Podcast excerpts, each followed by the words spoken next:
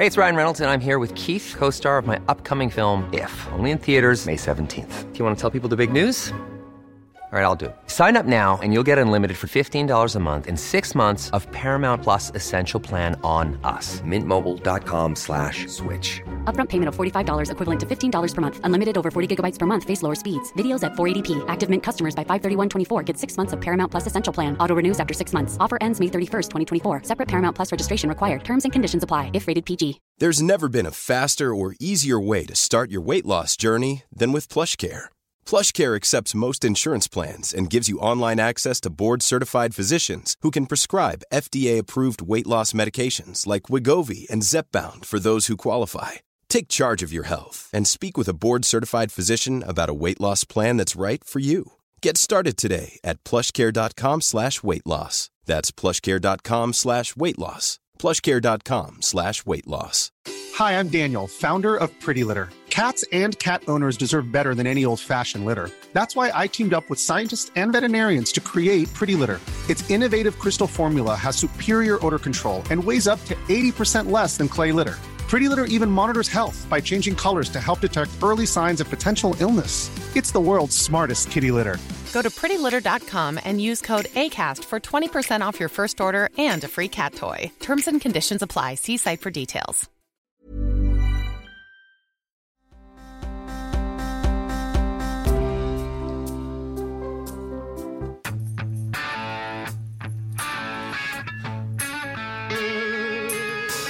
Notice the camera. I'm not noticing the camera. 57 years ago, this week, Joe Biden and I were college kids. Avril Haines. She was the first female deputy director of the CIA. A woman from the CIA came up to her, she said, an older woman, who burst into tears and basically said, This means so much to me to have a woman, to see someone who looks like me in a position like this. It felt like we're being rescued from this, this craziness that we've all lived through from the last 40 years, and now here are the superheroes to come and save us all. That last person you heard was the taxpayer funded Yamiche Alcindor, PBS reporter who covers the Biden administration, who gives you all the news and information you need to know about the Biden administration, including the stuff the administration won't want you to know. They're going to try to contour and shape marketing and messaging um, in so that people like Yamiche Alcindor report on them the way that they want her to, and it's already working. We haven't even started yet. This is this is today was an incredibly talk about X-rated press. Today was an incredibly uh, tongue bath filled day. It was ridiculous. I, I was it, to a new level, and the best thing is, is that they just can't. They just can't hide it. They just can't contain themselves. She was just one of the the the many people uh, who were just so taken back by the Bidens uh, introducing some cabinet members, including including John Kerry, who I don't is he in the cabinet? Is that is it the climate czar of the National Security Council or whatever. climate czar of the National Security Council? Man, if you're somebody who gets excited about Joe Biden, I don't even know. I'm sorry about John Kerry. This I mean, guy, Joe Biden too. Right. This guy, John Kerry, much like Joe Biden, has been in the United States uh, government since 1911. he is he is a blowhard's blowhard in just his tone. You, people don't even. It's an affectation the way Kerry speaks, but that affectation went out of style decades ago. but he's still got it. I'm amused by it because why not at this point? Um, but hey, Democrats, a party of change in the future. All the bright new minds you've got. uh, How is Pete Buttigieg not there? Yeah, it's he- like all swamp people. Oh, it's swamp people, but the calcified. They've these people who are like four years away from having statues erected for them are now back in the administration. This kind of crisis demands that kind of leadership again, and President Biden will provide it. The road ahead is exciting, actually. Oh, if it means it's the end of the speech is coming, maybe. Other than that, John Kerry was not exciting there today. I mean, I don't, I don't hate John Kerry. I don't really care uh, about any of the stuff. I'm not going to be, a, you know, like the left and call, think everybody's a devil or a freaking brown shirt. But John Kerry is a funny kind of figure. He is an old school effete affectation kind of guy. And the way he says things with presence and authority, as if he, you know, he's got his own built-in reverb. It's, it's, uh, it's just something that to hear. It's, it's the between him and Biden, the hot air festival that is those guys. And the, the this hot air festival is nothing that is exclusive to Democrats, of course. But uh, you know, they're not the ones doing the hiring at the White House right now. And, oh, It means creating millions of middle class jobs. It means less pollution in our air, ocean. It means making life healthier for citizens across the world. And it means we will strengthen the security of every nation in the world. well, you know what? At least he's doing his job. This global bloviating is what a climate czar should do. So it's fine. It's not as if he's the like uh, the Secretary of Transportation and he's talking about changing the world, which they do. I'm sure the the one we get will. Um, you know, at least he's supposed. If you're the climate czar, you're a cleric, really. You know, you're a spiritual advisor, and so go ahead, John Kerry. Enjoy. But I was going to start there, and I was going to. So so that happens. They bring out all these old, these old, cynical politicians, deep swamp, almost pre-swamp, and of course, all you hear now is the people covering, people covering the. uh covering these people are just taken aback at by what uh, what this incredible transformation, this incredible uh, metamorphosis that we're seeing here from what is craven, vicious, venomous Trump ne'er do well, unqualified louts to these really disciplined, disciplined people. And you know what? They're so disciplined and they're so competent, and there's an air of seriousness about them. The best thing is that all these people, most of them, like John Kerry, who's been elected about 150 million times, who's as craven a politician, who ran for president. You know what? NBC's Andrea Mitchell, who's been covering Washington politics since the 50s, I think. Um, you know, she knows she makes a has an observation. There's something different here. Take politics. Politics is not even part of this administration. It is not going to be political. And Joe Biden is saying, these are people, this is a team who's going to tell me, this team will tell me what I need to know, what not what I want to know. Wow. Isn't it There's- amazing? Does everybody just have like mommy and daddy issues so they need the government to like be the adults in the That room is the name. all the time? That is the name of this episode. Mommy and daddy issues. That is well said because that's exactly what it is. because it's like they they just feel so unsafe and scared all the time because the government's being run by idiots. And the government's always run by idiots let's be clear. But recently it's been run by idiots who are a little bit more brazen about it. Well, some and and uh, these are people who have uh, polar opposite uh, ideologies than the people the all these media types who graduated from Columbia journalism. Well, right, but it's also a style thing largely.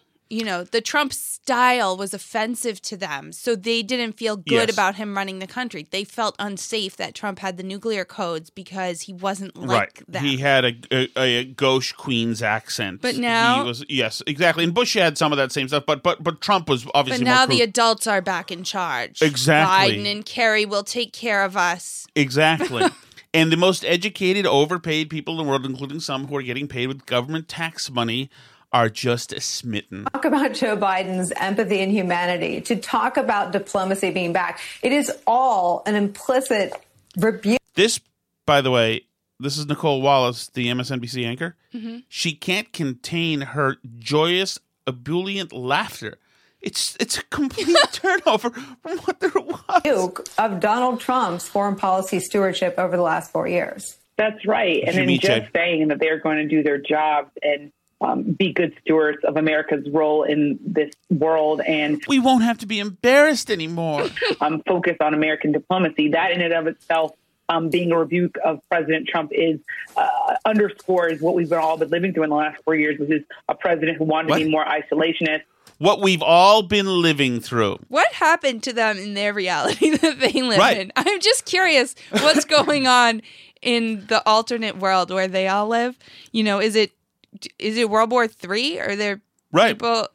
We've you- all been living Have we, we been can- nuked by North Korea? Like, finally come above ground. Are there refugees all over? Like, I, I'm just curious. I mean, needless to say, regardless of all the victimization that has apparently happened over the last four years, that somebody who felt that they were being assaulted over the last four years and Mhm. oppressed and harmed, literally and physically and mentally harmed, maybe shouldn't be covering the president. but all these people that we're going to play here have been covering the president and will cover the new president. who wanted to pull back. Um, what we saw today, I was, I was sitting in that room in Wilmington. Um, I was thinking about the fact that Joe Biden, in some ways, for supporters, is fulfilling the promises that he made on the campaign trail. He said he wanted to have a cabinet that looked like America, and there were people there on that stage, of course, talking about all of their different accolades and their experience, but they were also talking about their families who survived the Holocaust, who survived coming from Cuba and fleeing communists, who talked The Trump people didn't have backstories. they were just spawned evil and old.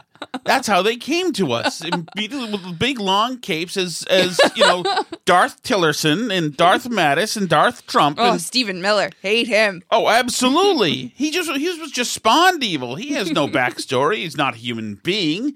These people they have lives and experiences. Most of them in Washington They're D.C. from America and they have stories of how they came to America and why they like America. They have families. It's amazing. talked about um, having gumbo diplomacy, ha- cooking food, cooking Southern food, as, as the United Nations ambassador was saying. Um, all of those things are what Gumbo diplomacy. Is that not cultural appropriation?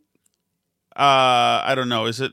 Is that? Um, I don't know who French, talked right? about gumbo diplomacy. Isn't it Louisiana thing? Yeah, I assume so. But no, gumbo diplomacy. That is total No, but- perfect marketing progressive. I understand, but progressive progressive um i- it's it's totally like cute, smart liberal LL Bean Lake Wobegon days speak. Gumbo diplomacy. We'll have a beer summit. We'll bring James Taylor over to France when they get chopped up by by uh, you know terrorist murderers. You know, it's that kind of diplomacy. It's a smarter diplomacy. It's a kind of diplomacy Aaron Sorkin might write about. Right, exactly. America's about. It's this melting pot. The other thing I'll just say is I was talking to a Democrat who just said this also felt like the Avengers. It felt like we're being rescued from this this craziness that we've all lived through from the last four years, and now here are the superheroes to come and save us all. You know, and he perfectly crystallized it for me. He was right about that. You know, fact check, true. It is the Avengers. Oh my god! It felt like we're being rescued from this this craziness that we've all lived through from the last four years, and now here are the superheroes to come and save us all. How do you pitch f- uh, from one extreme to the other like that? You were you were just recently in a hellscape of fire and pain because bad and evil was in the building. Now the best people, they're not even people, they're immortal, obviously. Yeah, they're, the better. Avengers. They're Yes. superheroes. Now they're the Avengers. John Kerry. Have you heard of this? There's a John Kerry, and he's wonderful. I have a theory actually that um superheroes. Mommy and daddy issues. Let's mark the time. That was I don't know. It was At- around maybe six, seven minutes in or something. Okay. Maybe I don't know. Um, go ahead with your theory. so I have a theory that um, superheroes are like a substitute religion for Americans. I mean, obviously, politics is a substitute religion for secular Americans, but like we watch all these movies and they have this elaborate lore. It is really like the Greek myths and the Roman myths and stuff.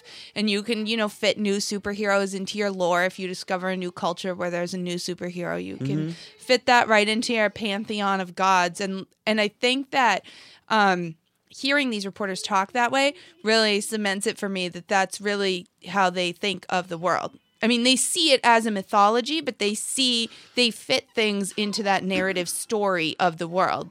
That there are these superhuman figures that Mhm. are kind of like us, but can rescue us and do stuff and rule us and all that.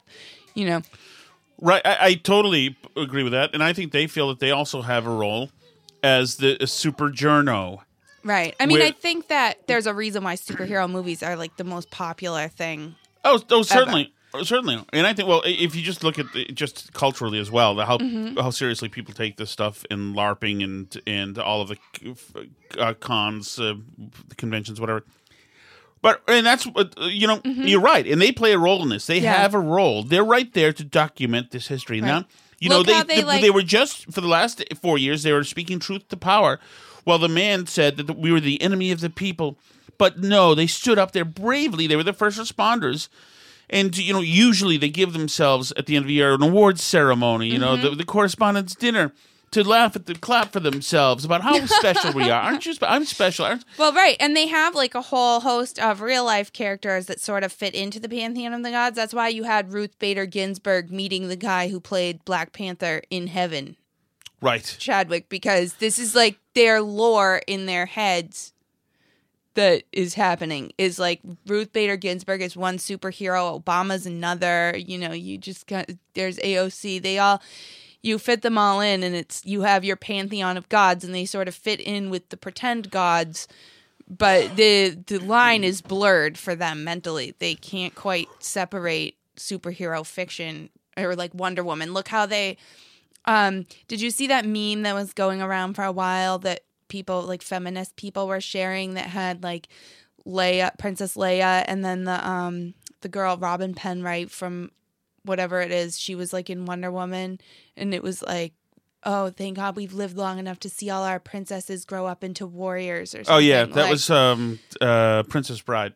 Yeah the princess bride actress but she was in the wonder woman movies Oh, is she okay? yeah so she becomes like a general we've seen all our princesses grow up to be warriors so like it has like princess leia Right. becoming Well, and general people- organa Yeah. and like so but they live in a reality where for them princess leia and um, her role as a sort of superhero character is enmeshed with the real Carrie Fisher Mhm. and you know real people like RBG. It's like a seamless blend. And the I mean the ancient Greeks and Romans were the same way. They had the pantheon of gods that people were sort of aware that these were like stories and legends, although they believed it to an to varying extents. But particularly by the late antiquity, people didn't necessarily, particularly intellectuals, literally believe those things, but it was their culture was to practice hmm. li- as though they believed it, and you know they believed that there when Julius Caesar died, a comet appeared in the sky, and people really believed that he was being made a god. Hmm. There was, and Augustus is treated like a god on earth. Caesar is a god, and so you have sort of a the same kind of blend of your political leaders who are considered a savior. I mean, Augustus is called the son of a god because he was the adopted son of Julius Caesar. And and a lot of these kind of Christian titles, part of the reason Romans had a problem with them is because they were like appropriating things that were supposed to be about Caesar. And so late antiquity you had people, you know, blending political figures and secular political religion with the with the official country's religion of all these gods that people sort of knew was fantastical but you know you do it you go it's your civic duty you go and you sacrifice stuff and you know now we have that too. You go and you show up to the women's march and the, you do the black power thing and the black lives matter march and you put the sign in your yard. That's how you participate in our secular religion of our country you know? But but there is a physiological aspect to this where it, it can't all be simply performative, and even if it's uh, like performative in some kind of um, you know theocratic ritual, it it there is uh, physiologically people have been stressed out and have gone nuts. Well, yeah, because they believe that if we don't appease the political gods, that bad things happen to them. I mean, I'm sure the Romans were all upset when bad stuff happened in Rome and they turned around and blamed Christians for not doing what they want, just like they turn around and blame people who voted for Trump for the pandemic deaths. it's the same thing, you know? Like, you didn't sacrifice to the right gods, you followed some other stupid religion that we don't Right. like, and you didn't participate in the right rituals, and that's why 250,000 people died. Yes. Now that the, the Alice's long and eloquent explanation for that it can also be said in a pithier way by this gentleman. Two more hogs got the fever. So Martha Raddatz, who has been the ABC stalwart for years, Mhm. well respected, multi award winning journalist Martha Raddatz, she tells us what we saw today with Joe Biden introducing some of his cabinet people. Okay, because I thought it was a few During- boring speeches by a few people whose names 90% of America won't know. well, during the it was no, you it said all the stuff says office of the president elect, okay, which is actually role playing in itself because it doesn't exist. But yeah, but Trump did that role playing too. He did Office of the President elect. Did he really? Yeah, he did. That's that makes sense. It's pretty standard pretend role playing. Did he have office for the president elect? I'm pretty sure he did. Trump? I think I saw. I mean, unless it was Photoshop stuff that people were sending around that he had it. But That is a Trumpy thing to do. Uh, I'm going to look that up and I'll see if you're right. yeah, remember Obama had his presidential That seal before he was elected. but I think that's pretty standard. That it's all. I mean, everything's role playing anyway.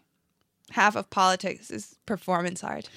So, of course, uh, conservatives spread false claims Biden invented office of the president elect. Trump's own transition team used the title.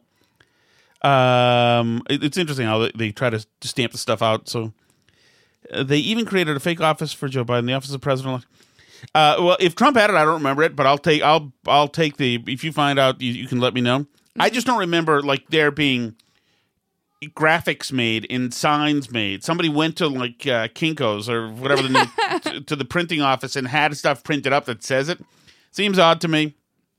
That's fine. They probably use campaign money to do it. Um, but okay, here's Martha Raddatz, and seasoned reporter. You're supposed to listen and respect what she has to say. It's going to be interesting to, to, to just to hear. Um, you know, a little bit about these, a critical eye at some of these people who are very influential. This is about the least flashy team you could possibly get. They are deeply experienced, uh, they are humble, and they are lifelong.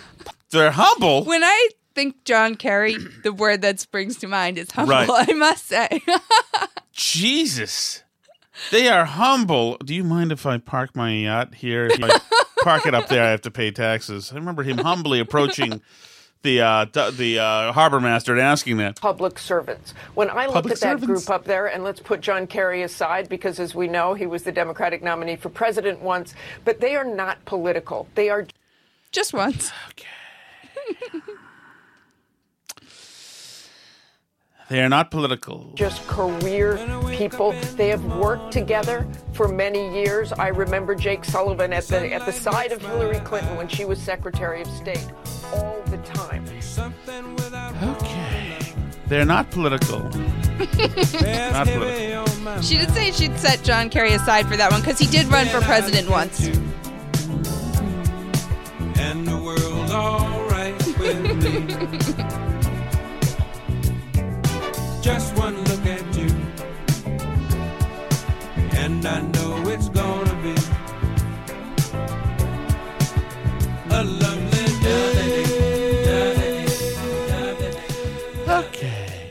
That's fine. There you go. Go back to Martha. This is about the least flashy team you could possibly Not political get. either. They are deeply experienced. They're even Uh, they are less- less political than I was saying a minute ago. Public servants. When I look at that group up there, and let's put John Kerry aside because, as we know, he was the Democratic nominee for president once, but they are not political. They are just No. career people. They have worked together. They never have politics in mind. When you're spending any time around, revolving around as the closest advi- advisors to an elected official, you never think through a political filter, ever. No, Not or this like group. people who worked closely with Hillary Clinton. That's what Right. springs to mind. Is not yes. political. She, Hillary Clinton herself is, I wouldn't consider a political person, ever.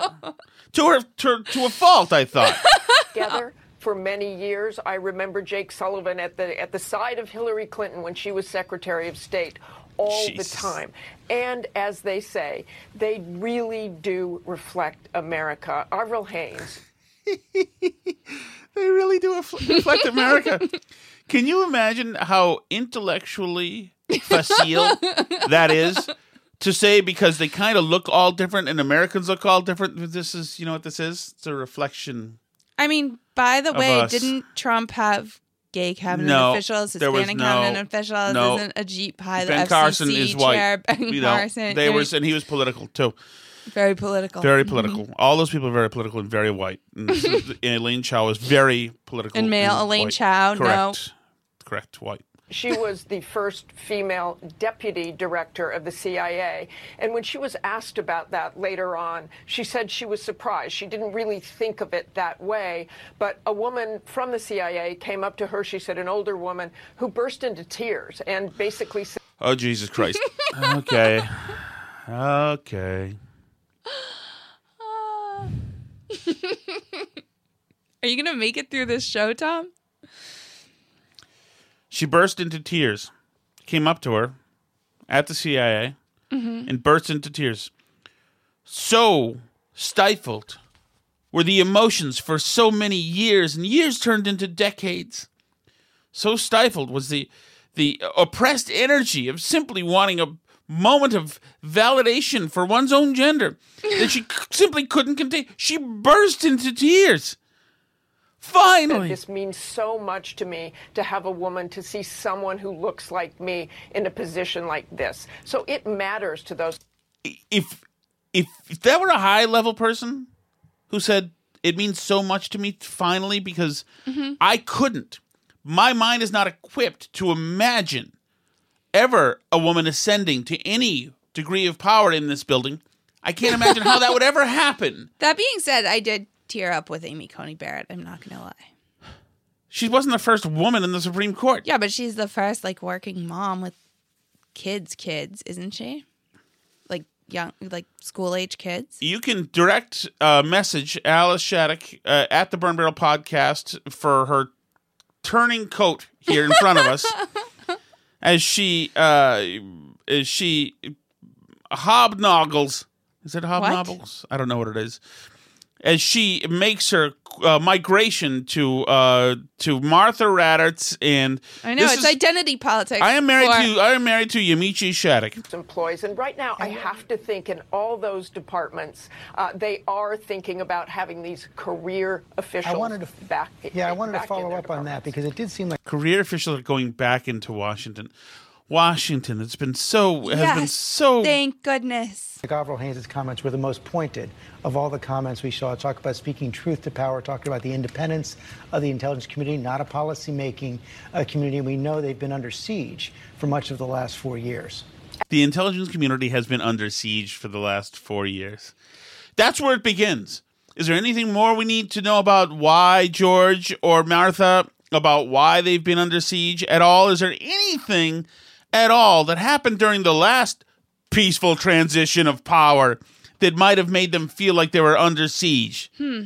Absolutely. And she made very clear that she will speak truth to power, that she will tell Joe Biden and You know, when I think underdogs, I think the CIA. Mm-hmm. That's the people that need to stand up to the man. You know, the CIA. They're so downtrodden at the CIA. I mean, That's imagine. what uh, on his farewell speech Eisenhower mentioned.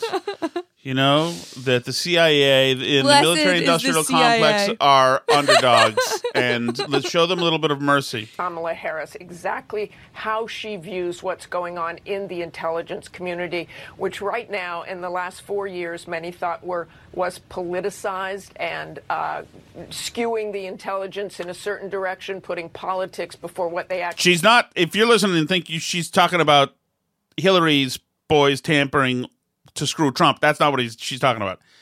She's talking about William Barr being in there and being mean. actually saw. And I know there were many intelligence professionals, career intelligence professionals, who were upset by that, George. Trump was very mean to them. What he did was incredibly mean. But now, a paid professional said this. Uh, Avril Haines, she was the first female deputy director of the CIA. And when she was asked about that later on, she said she was surprised. She didn't really think of it that way. But a woman from the CIA came up to her, she said, an older woman, who burst into tears and basically said, This means so much to me to have a woman, to see someone who looks like me in a position like this. So Man, that it means everything. Thank God you're the right gender. You're the right gender identity. You're, you're right. The right political identity. You know, so that means everything. Already, you've done a good job. Congratulations, Nobel Prize. Here you go. it's, it's, it's. I mean, it's so incredible. It's so incredible. But and we're gonna get off this in a second. But it, it the it, the the absolute full on uh, romantic uh, encounter continued on CNN. uh, your ears picked up on what my ears picked up on on the substance piece of this, which is the idea This of is David Chalian. I'm a fat guy. He's a fat guy. I feel he's too fat for TV. I didn't want to be on video. That's my wife who made me do it. Uh, he's the political. He's a resp- responsible for all the political coverage of CNN. Amer- His ears picked up on a piece. America First is gone. Uh, everything Joe Biden. Thank God. This country That's- sucks anyway. That's, I mean, highly quotable. America first is gone. Yep. I mean, imagine, imagine saying Yeah. that and Yeah. thinking that's awesome. uh, your ears picked up on what my ears picked up on on the substance piece of this, which is the idea of America first is gone. Yeah. Uh, everything Joe Biden led this unveiling of the national security and foreign policy team with was all about America at its strongest, working with its allies around the world. Exactly. Is that like leading from behind? W- that- well, in the very minimum, it's going to be leading from behind But because we suck. I mean, look at us. You can't put us alone. We've sucked throughout history. I mean, we're very fallible. Look how cool and clean and much better everything in Europe and around the world is. We need to apologize again. We I need mean, to be sure. humbled again. Their apartments are 900 square feet and they, you know. Alice, no. That that is what makes America strong. And it's just fundamentally a different approach, substantively, from what the Trump administration put forth uh, in its foreign policy. And then on style. We're just going to go ahead, if you guys don't mind, since you've all split, we're going to go ahead and kill all of ISIS, okay? We think that that could have ramifications. So, okay, we're going to do it anyway, and then we're going to work with the Gulf Arab states, and we're going to have make peace with Israel, okay? Oh, we're not comfortable with that because the Palestinians. Okay, it's already done. Jesus, America first. Well, Jesus. thank goodness America first is done. Heaven is- forbid. Thank God that was So, so. who is first? Because somebody has No. to be the first priority for your foreign policy. If it's not America, what is it? Well, the the Remain party in England is they're there for. We have to go back to being part of the European Union. Maybe we'll do that. We'll be part of the the Starfleet Fleet Starfleet Federation, whatever it is. I, you know, the words that were used, uh, Vice President elect Harris at the end uh, used a lot of these words, but so did Joe Biden. So did a lot of the uh, nominees when they spoke. Truth, facts, science. Oh my God! They said all the right things. I've been dying to hear that. They said science out loud. That means good things. Those are good things. It says science in my yard sign. Those are all good things. The Trump people. This is the absolute physical romantic interlude that took place today everywhere was and they cannot help themselves. They cannot help Uh, themselves. the, the president elect talked about I Yeah. am going to demand that these folks uh, tell me what I need to hear, not what I want to hear. That's Vice right. President elect Harris saying, you know, Give it to me Biden's gonna straight. Ask very tough questions of these people. So on all, those are all stylistic cues. Uh, especially John Kerry's words when he said about Joe Biden's belief in God, but also Another stylistic cue. I got copious notes. I got it all down here. on Earth. Uh, all of that was designed uh, stylistically also to contrast with what you're seeing uh, day in and day out in the Trump administration. Which is untrue. Yeah, Susan, there was this emphasis on truth. There was an emphasis on uh, science as well. Is But Daniel this Dale around to check and any of this? And, and look, Joe Biden just tweeted, "America is back," or his cam- uh, his campaign. Isn't has that awesome, transitioned guys? tweeted That. They're signaling He in a that. way that the Trump years, You know what? were a Finally, a president who uses Twitter. That is America, great. And that Wow. now they are course correcting, course, uh, to kind of get back on track. What do you think? heard several of the nominees, in fact, talk about the fact that this was not about politics. No. They would offer a kind of expertise, uh, a return to working together. And just as, as David said, on a stylistic note, uh, I haven't heard the word service used, as in public service, so much uh, in the last four years as I did just in a few minutes. With the Trump people, the it was stage all about today. Uh, really was blitzkrieging a- and, a uh, remarkable you know- change in tone and a message to the world. I think that uh, we're not going to be treating allies as adversaries anymore. Certainly. That's right. It's a Except better Israel. day. They're going to be treated as an adversary. Ah. Ah. It felt like we're being rescued from this this craziness that we've all lived through from the last 40 years, and now here are the superheroes to come and save us all. Avril Haines, she was the first female deputy director of the CIA. And when she was asked about that later on, she said she was surprised. She didn't really think of it that way. But a woman from the CIA came up to her, she said, an older woman Burst. who burst into Burst. tears and basically said, This means so much to me to have a woman, to see someone who looks like me in a position like this.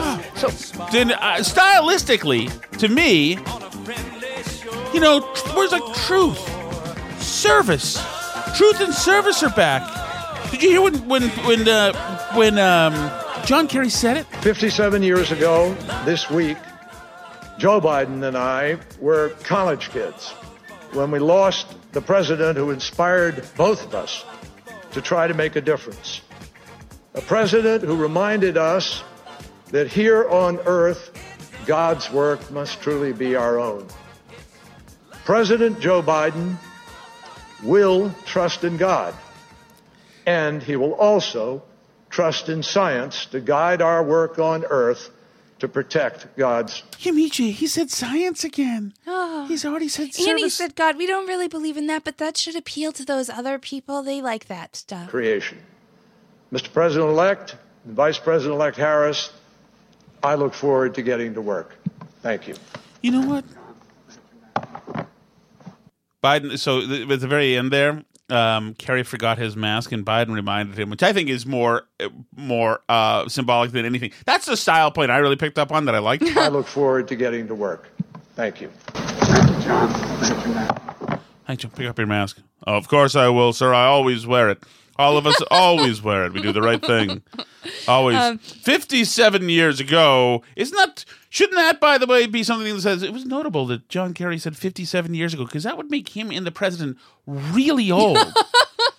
Just stylistically, how he used 57, by the way, which is the number on every the- Heinz bottle, by the way. Something's up What's there. the average age of like the people who are next in line for the presidency? Okay, so obviously Kamala's young, right? But she's the only one because there's Biden. Yeah, With There's Biden alone, you could have every member of uh, So of he's One like Direction be in the 78. cabinet, and the median age would be sixty-six. So there's Biden, and then Kamala's next, right? And then it's Pelosi, right? And then Kerry. Pelosi's isn't she in her eighties? There's Pelosi. Pelosi's in there. Kerry's in there. Who's the president pro tempore of the Senate?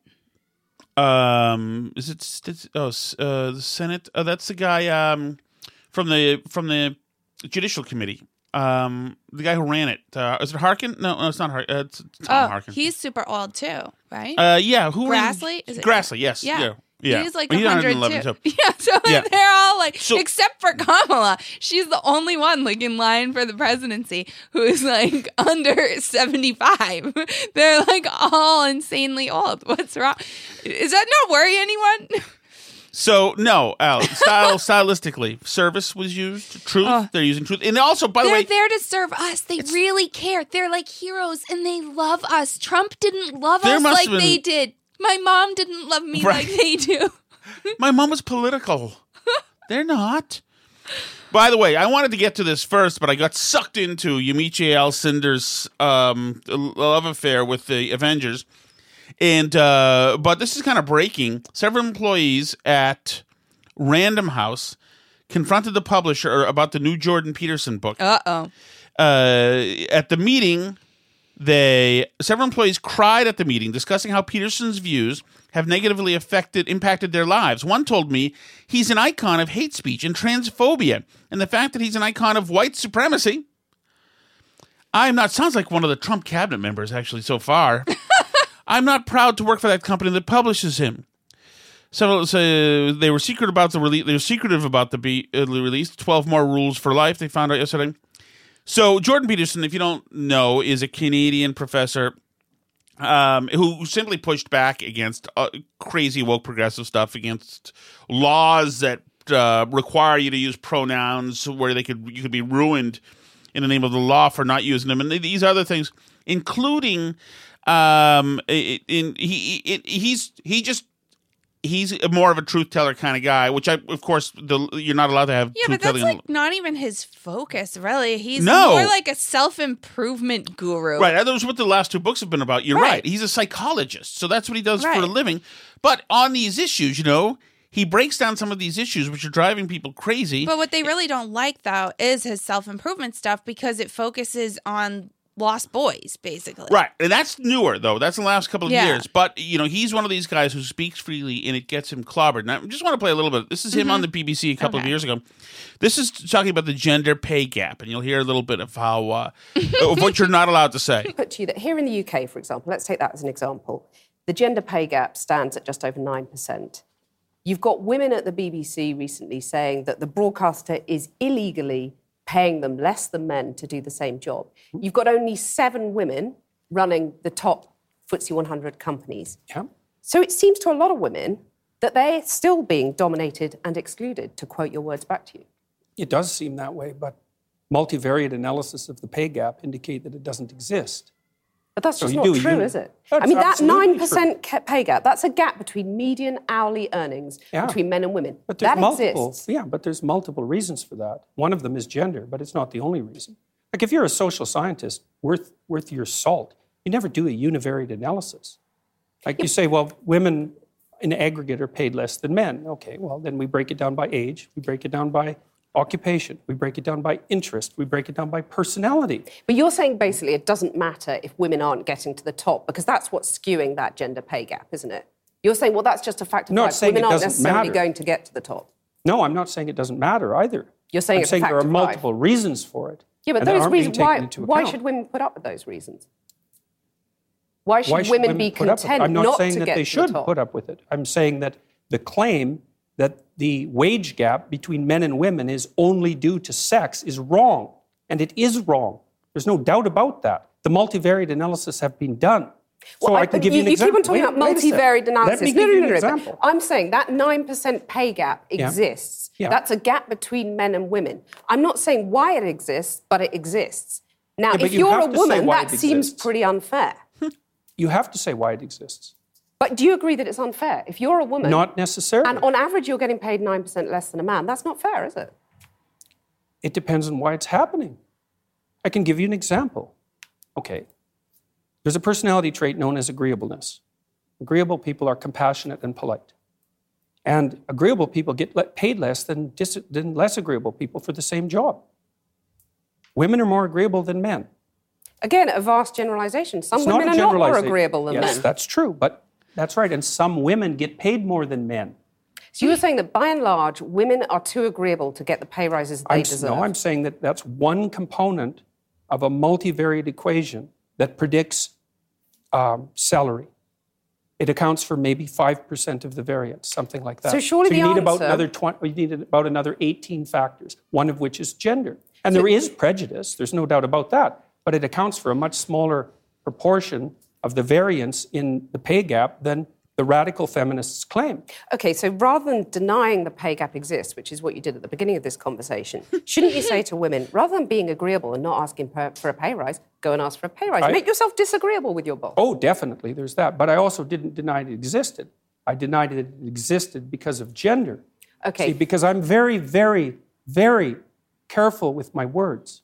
Well, not always. Not careful enough, apparently, according to the. And we'll link this actually, uh, this uh, interview if you want to see it. But um, but the, this is one of the reasons why somebody like Jordan Peterson gets in trouble. And you know, somebody.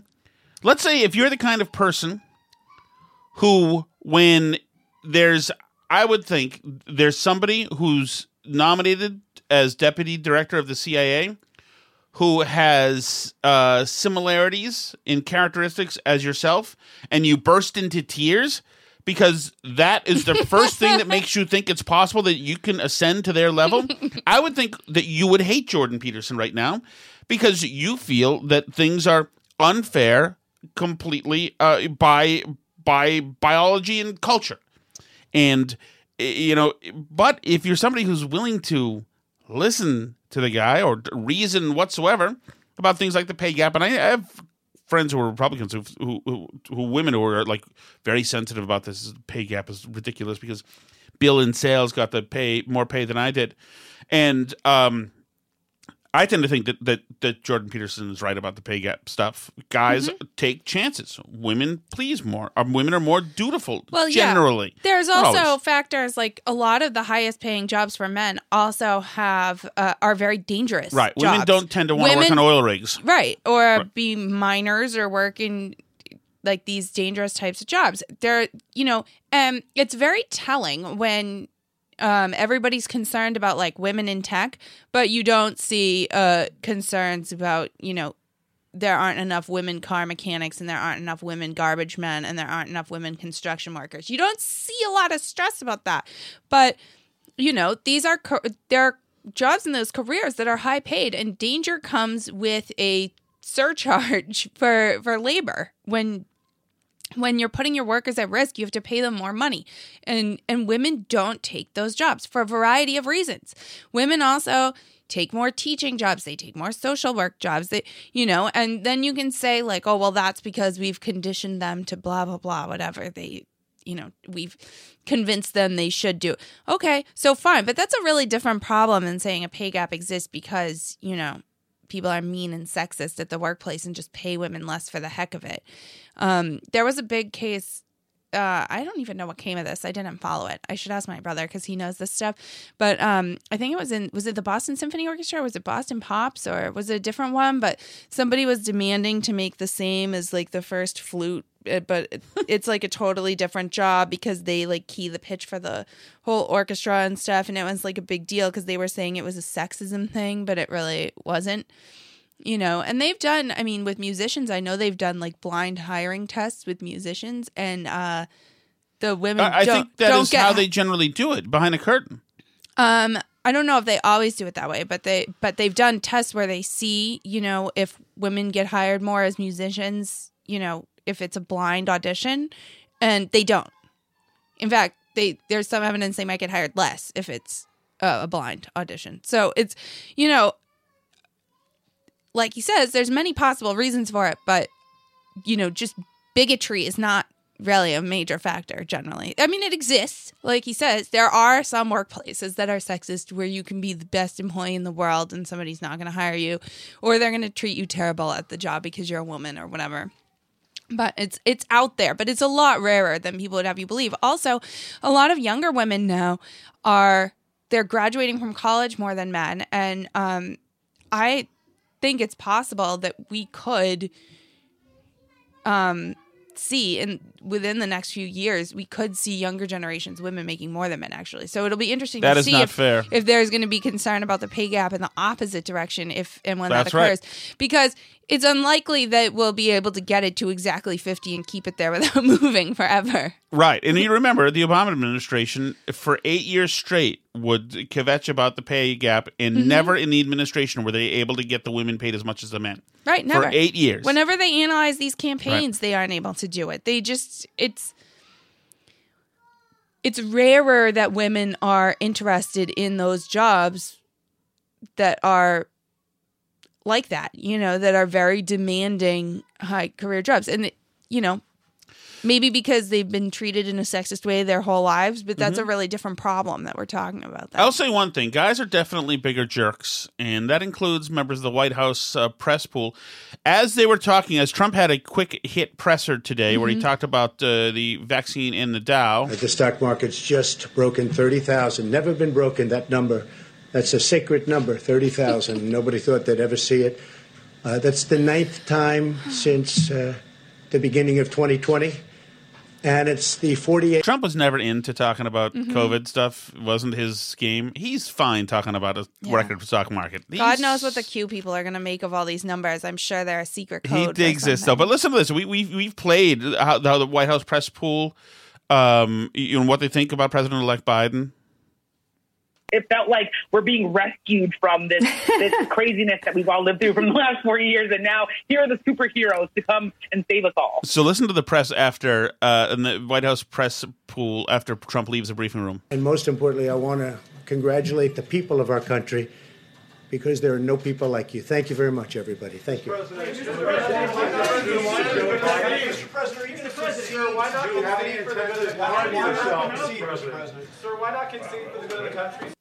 That second guy who says, "Why not concede for the good of the country?" Mm-hmm. Trump then was the door had closed and he had been gone. So that was just said for show. Yeah, that was said, and you could I on Twitter you found that r- reporter asks him why not concede for the good of the country. No answer from Trump. It's all just stagecraft. You know, it's all BS. but now listen to this. Now that Trump's gone, listen to this.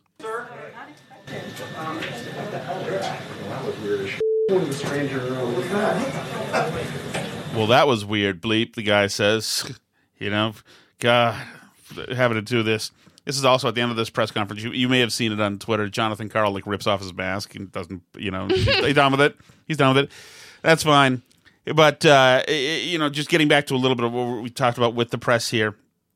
I just had to dip into uh, Jordan Peterson because you have to, you know. Um, I want to go over. We've talked about the Wait, emotion. so what happened with the the people are threatening to They're threatening. sabotage, Yes, it's quit on. and whatever? It'll develop through the night, and we'll have the uh, developments tomorrow. Yes, there's there's a coup happening at the uh, at Random House. at Random House. Wow. Exactly. Um, so, um, But they publish lots of other authors. So if Random House caves to them, if they give them any leverage here, they're going to just move on to the next most offensive person they can find. of course, no, this, they're just going to keep satiated. ratcheting it up. It's Of- not going to stop at Jordan Peterson. There's already, I mean, it's very difficult for um, publishers to not take J.K. Rowling's books. You may imagine because they sell gajillions of copies, but it's already like been an issue for other authors at those publishers. Like people have pressured those authors to leave those publishers and stuff because it's, you know, It's incredible. It's incredible. Uh, It's just is infant infantilization. Is, is that something infantilization of of uh, Mm-hmm. to make ma- childlike. Yeah.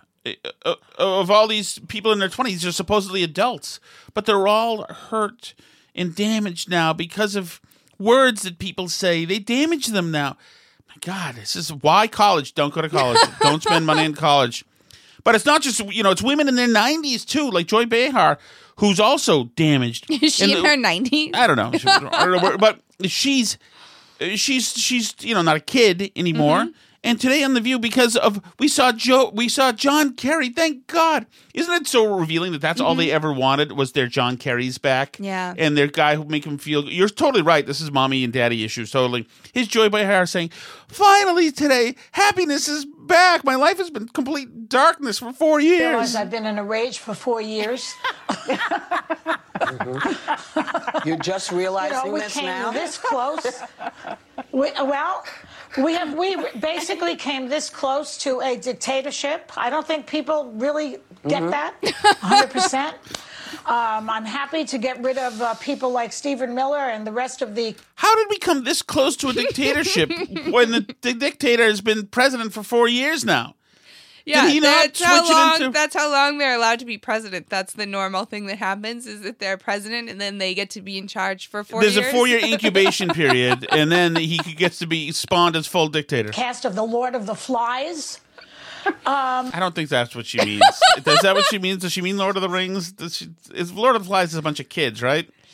yeah, but it's like I guess because it's An like autonomous- ruth- they're they like turn ruthless and turn savage. I guess so. I think she could have done better. Hmm. I'm happy to have John Kerry uh, dealing with climate. You know, the climate change is one of the things. When I was a kid, I used to worry about nuclear war all the time because they, when I was young, they made us hide under the desk. And I, I used to say, well, why would I bring my library books back when we're all going to die in a nuclear war? And that basically uh, describes my childhood. Happy Thanksgiving. Well, that explains Yeah. a lot. Doesn't it? She's believed all the scare tactics of government officials trying to put fear into her her entire life. You know? Right. So it's no wonder she's afraid of That's why she's a good she's Democrat afraid now. Of carbon dioxide and afraid Right. of nuclear war and afraid That's why of she's Kim Jong Un Right. and afraid like That's why she's a good Democrat because you know the Democrat in the 1940s, you know, built prison camps for American Japanese citizens, and the Democrat, uh, you know, in the 1945, used nuclear weapons twice on our enemy, Mhm. and of course that's why she's an. But those weren't authoritarians. Those measures seem to me to be pretty bold measures, Uh, you would think. both domestically and foreign policy wise. Nuking somebody Yeah, twice I mean, is a pretty bold measure. Imagine if Trump actually literally took American citizens from their homes and made them stay in armed camps. thing is, imagine Alice, the thing is, is that they feel he did. I know that they feel he did, but imagine if he actually did that. Like, and there's statues of FDR. They still love FDR. Oh yeah. Who's your guy on Star Trek? They're- Hello, what's his name? Uh, George Takei. Yeah. George Takei. We had him on the air at the uh, Herald Uh-huh. Radio Boston Herald, and I asked him about the FBI, FDR stuff, and he said, after a long reckoning, I was able to finally convince myself that yes, I forgave him. And he was in But- camps, right? But yes, he was in a camp, and he forgave FDR, but he blamed Trump for being a monster for opening the same exact camps. it's just like I Trump just is a don't- monster. I just don't understand the cognitive dissonance of this stuff. I know it must be fun though, but Right. I know, but now, Duck now as I grew up and I, Right. as I as I grow up and have children and a grandson, I worry about climate change. That when I die, that child is going to have to deal with fires and floods and what have you. And Holy God! Can you imagine that? Fires and floods, things that were never around, never po- never here before. nice religion, guys. Nice religion. I mean, I that's Floods, like everything. Everything comes down to it. You know what? It's up there. We can kind of show you something's happening, so everything's And because of it. when I use a styrofoam cup, Your action item is to do more socialist stuff in centralized power to the to the government, and that's what you have to do. If you use a styrofoam cup, the weather gods get mad and make the woods catch on fire. That's how this works. and if you have any questions, you're a denier, as in Holocaust denier. it, it makes my heart feel better that somebody like John Kerry Isn't this perfect? This is so. it makes her heart feel better. At least she's being honest. I get it. It makes your heart feel better. You know, it. You know, no more mean jerk there. You know, Judge Smails is back being the best guy, uh, the the, the big Kahuna in Caddyshack. It's not Rodney Dangerfield anymore. You won't know know that reference, Alice, but other people will. Is in there. General Motors is now backing Biden, and they are going to go along with emissions control. These people would be drilling in the middle of Central Park if they could. I am so. I am so sick of cheap he- heating oil making people in the middle of the country who don't have millions of dollars warm every year. I'm so sick of that. My God. Can you imagine? They drill in the middle of Central Park for their stupid oil. My God, what are they doing with this oil all through the country? Look at all these oil users. Why don't they learn to code? Why don't they just be comedians and, and laugh about how stupid they are like we do? relieved. And I want my rage to disappear now. I want to be happy. People online are writing to me, Joy, get happy again. Well, I'm happy. Okay? Before we go, somebody who is not happy, and I'd like to apologize. I've misnamed uh, all the Phils in the world. Yeah. Uh, the gentleman Phils, Ash- you've been slandered. Phils, you are correct. I apologize, and I know some Phils that uh, the guy in Ashburnham who spit at the women because they wouldn't wear masks is not Phil. He has been on the lam, as you know, maybe living up in the mountains, you know, like Ted Kaczynski was. But this gentleman has finally been apprehended.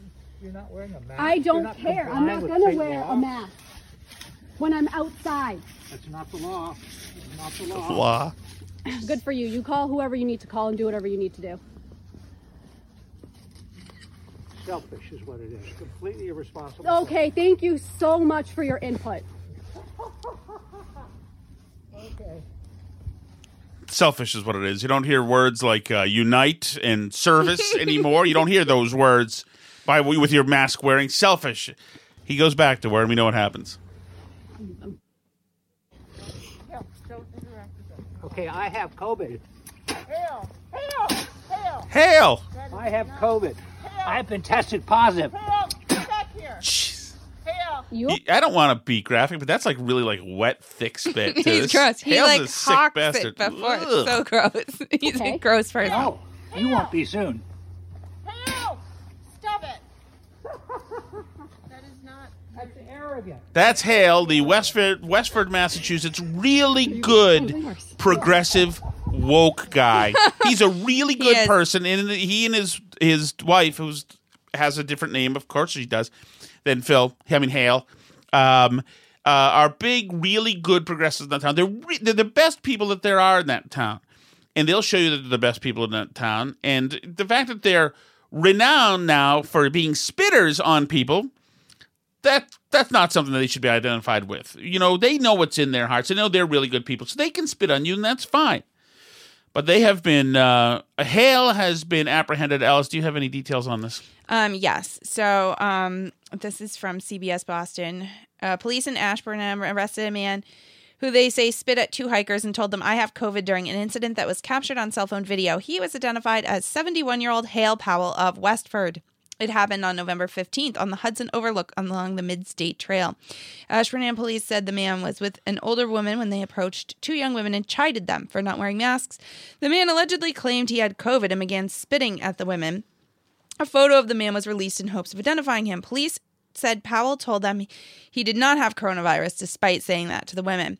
He was charged with making a false threat of biological agent and assault and battery. He pleaded not guilty and was released by a judge who also ordered him to get a COVID test and quarantine for 14 days. Ooh. Nice. So that karma came for Hale Powell. Uh, he works in green energy. He's a No. he works in Are green sure? I was pretty sure he was a Raytheon and guy. his wife's you uh, know, his or- wife's profile picture on ex- Facebook is RBG, so that tells Yes, you where they we are. are That's why they feel entitled to spit on you. We are because they vote for the right people. They make the right sacrifices to the political gods to keep us all from getting COVID. And if you do not follow along with the religious rituals of mask wearing and you know putting up the right yard signs, then you're the problem. And when the tornado comes and hits your house, it was coming for you. So Exactly. And if it's not the tornadoes, by the way, it could be any number of our new superheroes. It felt like we're being rescued from this this craziness that we've all lived through from the last four years, and now here are the superheroes to come and save us all. Before we go, there's a quick, just a quickie. Hallie Jackson uh, is an MSNBC host, and she had a a uh, guy named Kevin Cramer, a Republican senator, on today, and she just asks him a question. This jumped out to me a little bit. This is uh, Curtis Houck actually had this, I think, on uh, on uh, Twitter.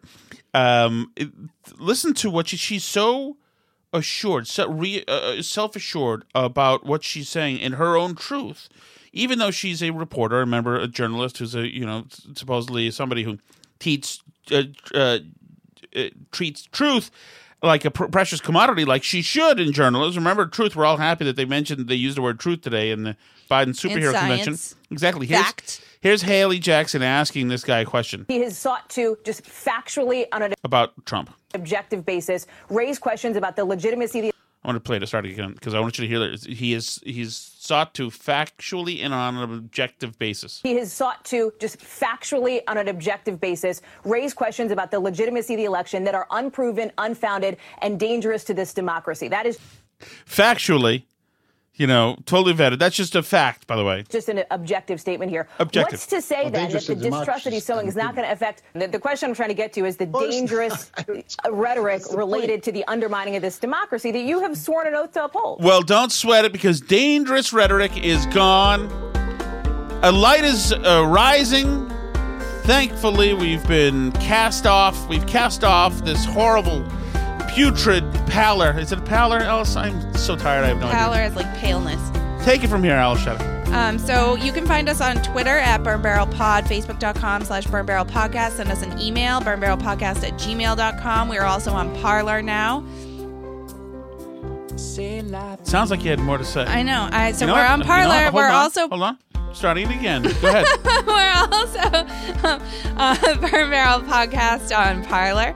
Uh, you can go find us on YouTube by finding Tom Shattuck's Burn Barrel on YouTube. You can um, watch those videos, like them, make a comment, um, and even subscribe to our channel if you want to be notified when new content comes out. You Now fell I'm out- short. now I'm out of stuff. Out, out, out. C'est la vie.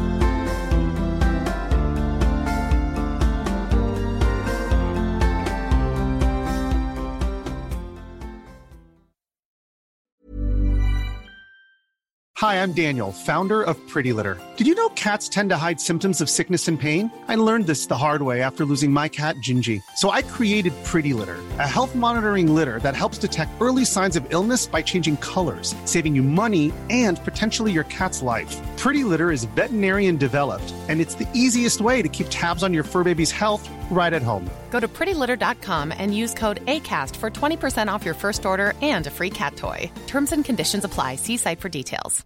Hey, it's Paige DeSorbo from Giggly Squad. High quality fashion without the price tag? Say hello to Quince. I'm snagging high end essentials like cozy cashmere sweaters, sleek leather jackets, fine jewelry, and so much more. With Quince being 50 to 80% less than similar brands. And they partner with factories that prioritize safe, ethical, and responsible manufacturing. I love that. Luxury quality within reach. Go to quince.com slash style to get free shipping and 365 day returns on your next order. Quince.com slash style. Hi, I'm Daniel, founder of Pretty Litter. Did you know cats tend to hide symptoms of sickness and pain? I learned this the hard way after losing my cat, Gingy. So I created Pretty Litter, a health monitoring litter that helps detect early signs of illness by changing colors, saving you money and potentially your cat's life. Pretty Litter is veterinarian developed, and it's the easiest way to keep tabs on your fur baby's health right at home. Go to prettylitter.com and use code ACAST for 20% off your first order and a free cat toy. Terms and conditions apply. See site for details.